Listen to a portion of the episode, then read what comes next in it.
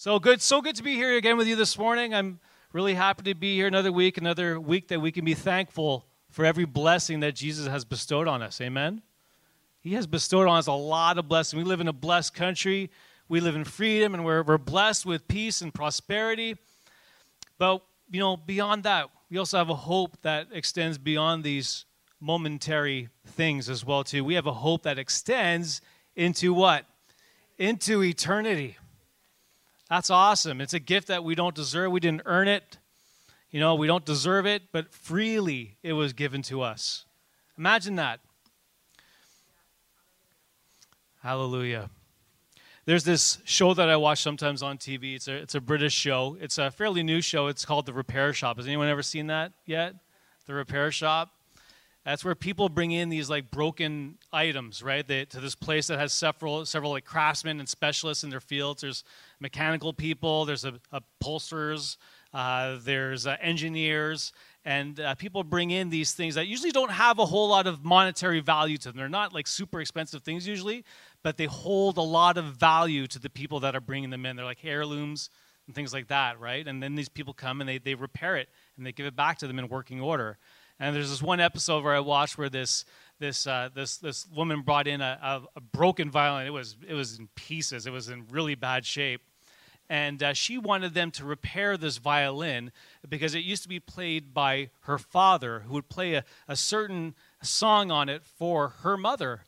And uh, she wanted to get repaired so that it could be the sound of that violin could be played again for her mother, her aged mother, uh, because her, her, her father had passed away some time ago. And I can tell you, it was really beautiful when we saw, like, they, they basically, they repaired, they, they brought the violin in, they, they finished it off perfectly. They made sure that the strings were, were, were perfectly tied to it. It was, it was one, like, it was like a night and day transformation of the violin. And then they brought in uh, a, mus- a, a musician to come in and actually play that specific piece of music for the mother. And it was a really touching experience to see them to do that, that they were playing this tune. And you could see that in her eyes, you could see it, the, the, the, she really missed her husband. And that, that was the song that was played perfectly by this musician. It was wonderful. And the wonderful thing, you know, the greatest thing about the show is, though, is that it's, it's at no cost to the owner. People bring in their war items and have an expert craftsman or craftswoman restore and renew their treasures back to their original purpose. And it's kind of like, kind of like when we're born again, isn't it? It's kind of like when we're, we're born again and washed by the blood of the Lamb. We're re- renewed into our original state and our original purpose. So, when you're saved by Jesus and accept your salvation, you get to experience that renewing process in your life. And it's a beautiful process of exchanging your guilt and shame for forgiveness. And that part we understand really well because most of, uh, most of you here have probably experienced that, right? Most of you have probably experienced that. But there's another part of the process that I've noticed that a lot of Christians don't sometimes get to experience, and that's the, the process of sanctification. So, what is sanctification? So, hence the word that we as Christians put out there all the time, but a lot of people don't know exactly what it means. Well, after you accept Jesus into your heart, it's the action and process of being continually, continually freed from sin. It's the process of purification, a process of continually exchanging sin for Christ's holiness, a continual process from glory to glory. Amen? So, why is this so hard for so many? Because I, I, think it's because of this. I think because the process of sanctification it actually takes deliberate action on our part. And let's be, let's face, we got to face the fact here. A lot of us are pretty lazy, right? Yeah, I'm saved. I'm positionally saved. I'm going to heaven, and that's where it stops for a lot of people, right? But there's so much more. There's so much more. And we don't, you know, we don't want to go through something that's going to make us want to change our ways. But here's the point I want to make today the Lord never wants you to change or give up something for the sake of giving it up. Never. It's always because there is something better that He wants you to have instead.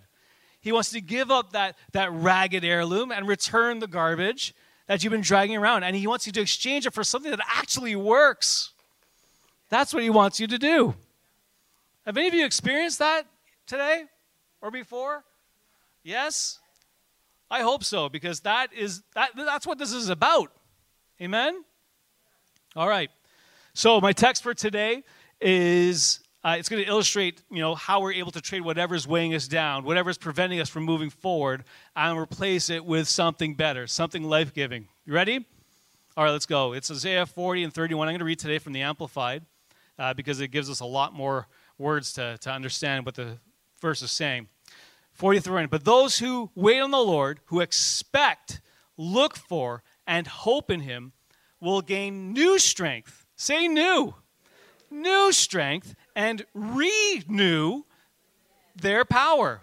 They will lift up their wings and rise up close to God like eagles, running, rising toward the sun.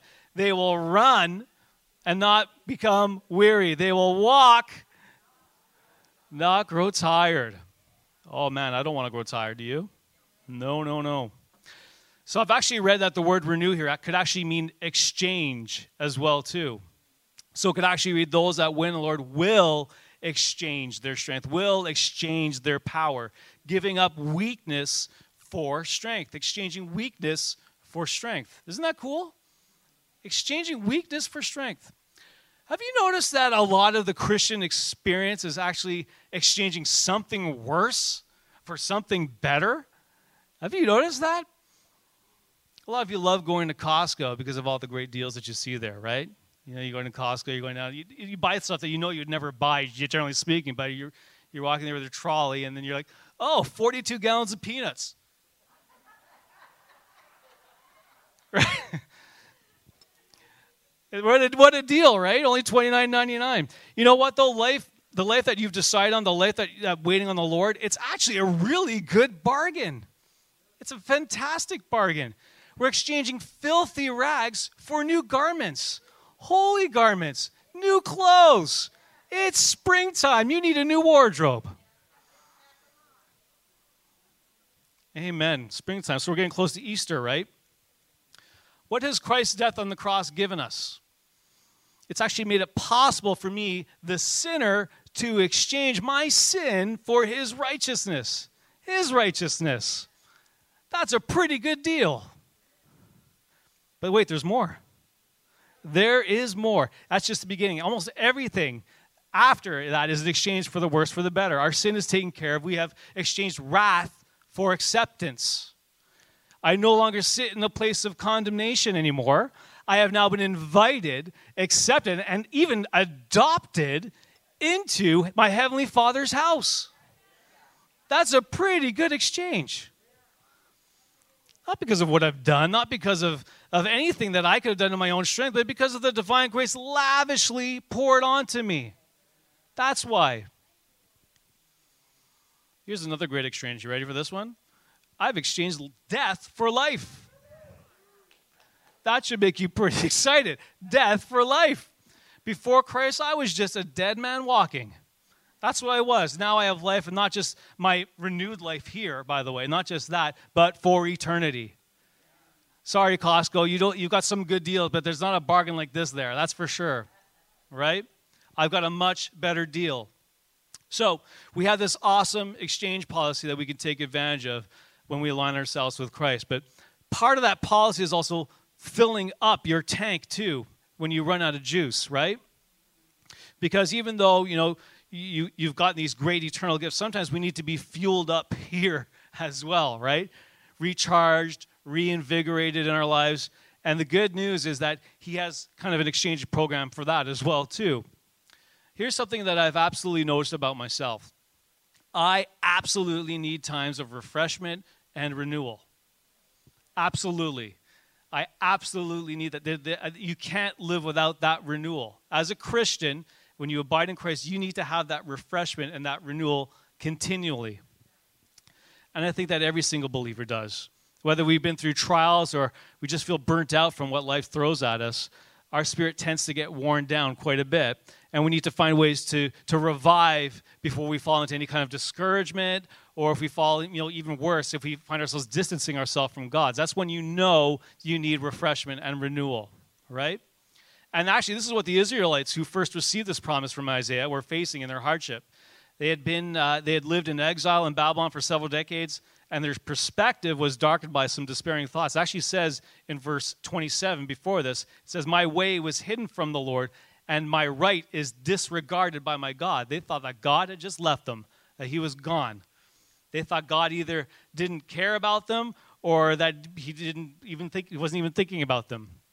But Isaiah and Isaiah also uses these words actually quite a bit in these verses. He uses the word faint, tired, and weary several times in the span of just a couple of chapters here. They were exhaust, exhausted, burdened from the circumstances of life, and they, they, they, were just they weren't just weak in body, but they were actually weak in spirit as well too. How could they endure the, the hard circumstances in Babylon any longer? Well, they did it by taking their feelings, their emotions, and the perspective that God didn't care, and they exchanged it for the faith that they would be lifted up like eagles. That's what they exchanged it for. Lord, take my weariness, is what they said. And God said, Great. Now, how would you like to run? Right? Lord, I feel faint. Well, take it from me. Great, I'll take that. And you know what? Get up now and walk. He totally changed their perspective. And you know, maybe you need renewal today. Maybe you came into this building feeling really blah, blah, blah. You know what? Maybe you need renewal as well today. Maybe there's something inside. Look inside of yourself. Even this morning as I'm preaching, look inside of yourself. Is there something that, that, that is in you that you need to be exchanged for something else? Something that will bring renewal and revival to you. You've all gotten really quiet since I've said that, so I know that I'm hitting something. Right? Let God exchange it for something else. Be free from it for once and for all. Let's move on. Let's run. Amen? You know what's interesting? I'm, actually, I'm preaching from Isaiah. You know what Isaiah means? It means the Lord is salvation. That's what the name Isaiah means. And the Lord is your salvation this morning as well, too. So, all of this exchanging is illustrating to us that our ways are not his ways, and we are, in fact, exchanging our ways for his ways. That's what we're exchanging. Our ways for his ways. We're exchanging the ways of man for the ways of God. And the real truth is that man, you know, man always wants to, to build a better mousetrap. That's what we want to do in our own strength. We want to build a better mouse. We're always looking at ways to improve things, right? Look at a car. Well, we're continually making the car more fuel efficient. Oh, wait a second. Gas is not efficient anymore. Okay, let's make the car electric. We're always improving it.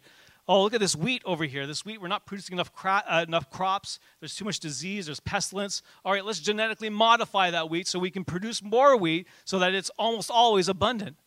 Right?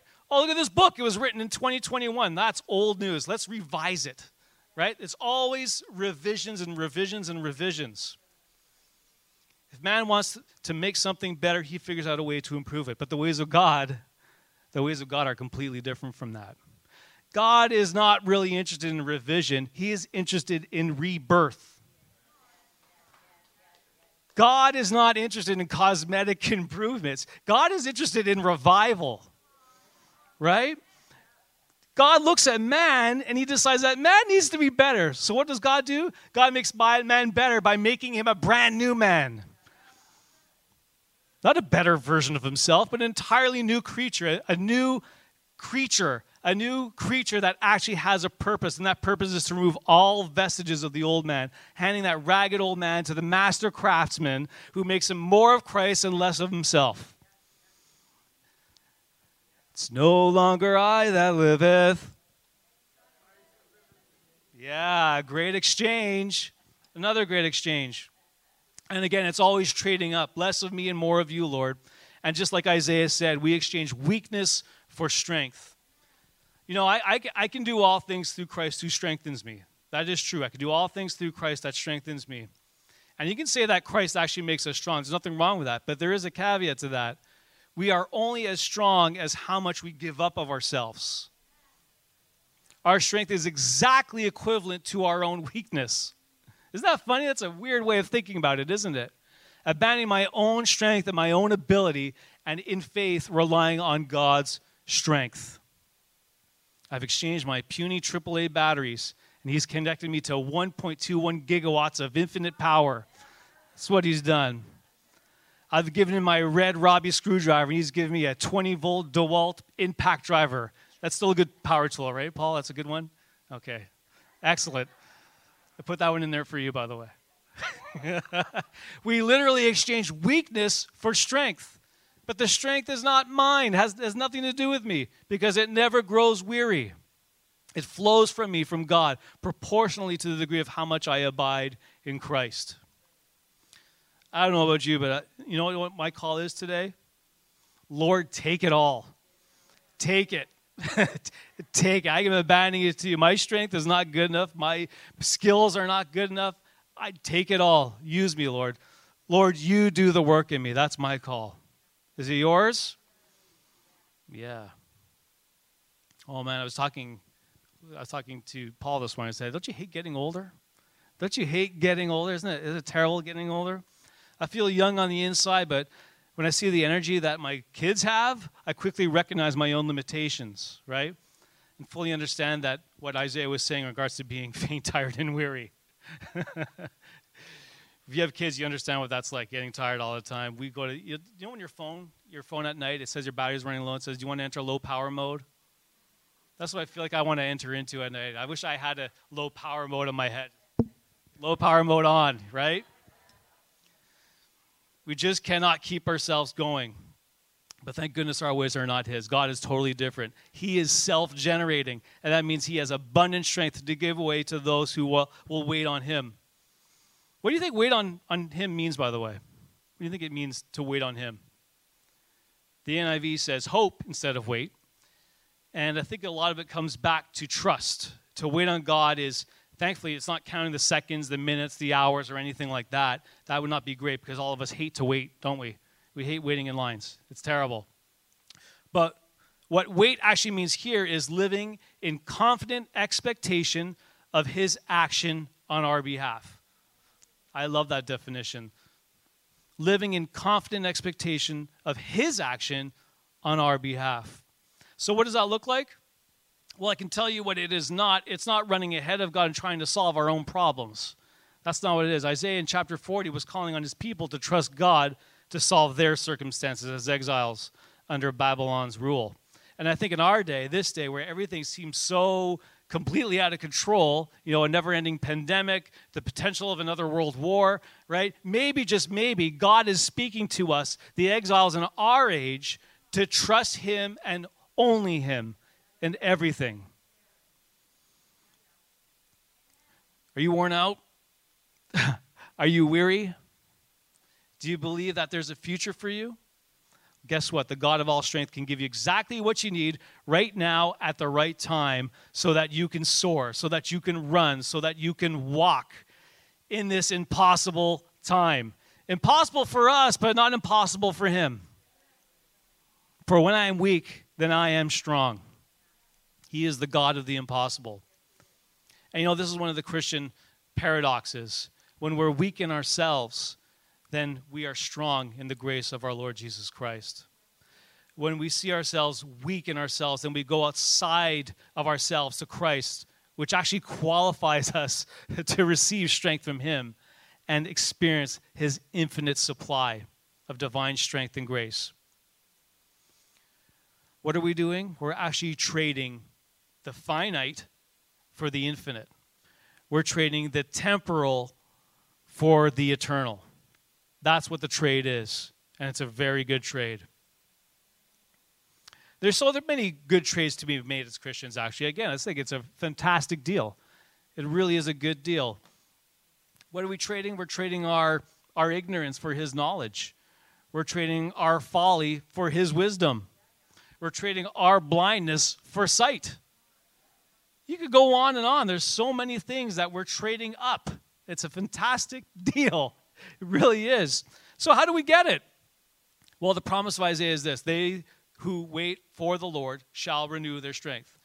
So, make, make note of that. It's not, you know, those that, uh, you know, pull up their socks and give it the old college try, uh, you know, are going to go for the Lord, are going to get what they're going to get everything done. It's those who wait for him. We often think that our walk with Christ is, is doing our very best and asking God to do the rest, which seems like a good strategy sometimes, but it's still leaving ourselves in that equation. It's still relying on something other than Christ alone. Have you noticed that the greatest victories in the Bible happen to people who do not rely on their own strength? Have you seen that? Have you noticed that? What did David say to Goliath? He said, You come at me with sword and spear and javelin, but I come against you in the name of the Lord Almighty. That's what he said. The strength of the Lord comes on those who do not rely on their own abilities. He provides strength to those who can admit to their own weakness. You know, as a pastor, I, I can tell you that, that I, I learned very quickly that relying on your own personal skills, your own talents, capacities, capability, it does absolutely nothing. Nothing. Absolutely nothing. It doesn't matter how good I was at my public facing job, I learned that I had to completely depend on Him for absolutely everything. Everything. And guess what? Here's the good news it's a transferable skill. It doesn't just stop here at the pulpit. It's not. You can use that as well, too. You can use it every day.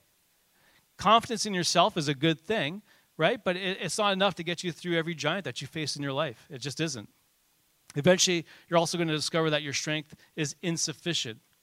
And when you get to that realization, when you're prepared to admit that you can't do it on your own, then He unleashes His everlasting supply. That's when He unleashes His abundant provision, His limitless power, His strength, which enables us to run the straight race, to run and win the prize for the upward call in Jesus Christ. And you know what? This is not a theory that I'm preaching here this morning either. This is this is actual truth. It's not a theory. It's I've practiced it. I've I've seen that it's true, and you can do the same thing as well too. I know a lot of you have proven this when facing your own giants. I know you all have. And now, you know what I think? I think now is the time to soar like eagles. If ever there's been a point in history where we need to soar like eagles and draw closer to Him, it's now. And we need to do that. Amen? Amen. If you had something that came to you that's preventing you this morning from entering into His joy, from receiving His strength, I just want you to lay that at the altar this morning. Exchange it. He's got strength for you today. He's got the power to give you to, to overcome whatever you're facing. So I was wondering if you could stand up with me. I'm going to pray this morning in that regard.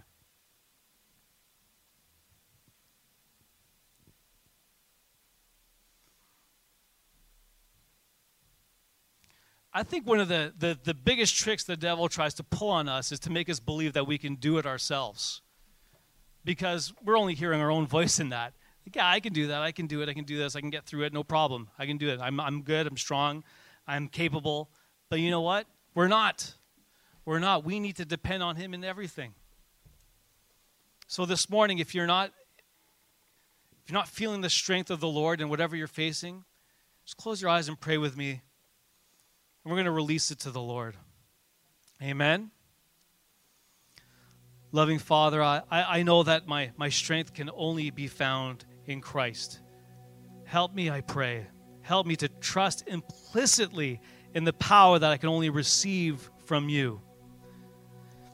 Jesus, Lord, my, my God, I, I pray that I may truly rise above all the difficulties of life and run with a patient endurance the race that is set before me looking onto Jesus, who is my only source of strength and my only means of refreshment. In Jesus' mighty name I pray. Amen.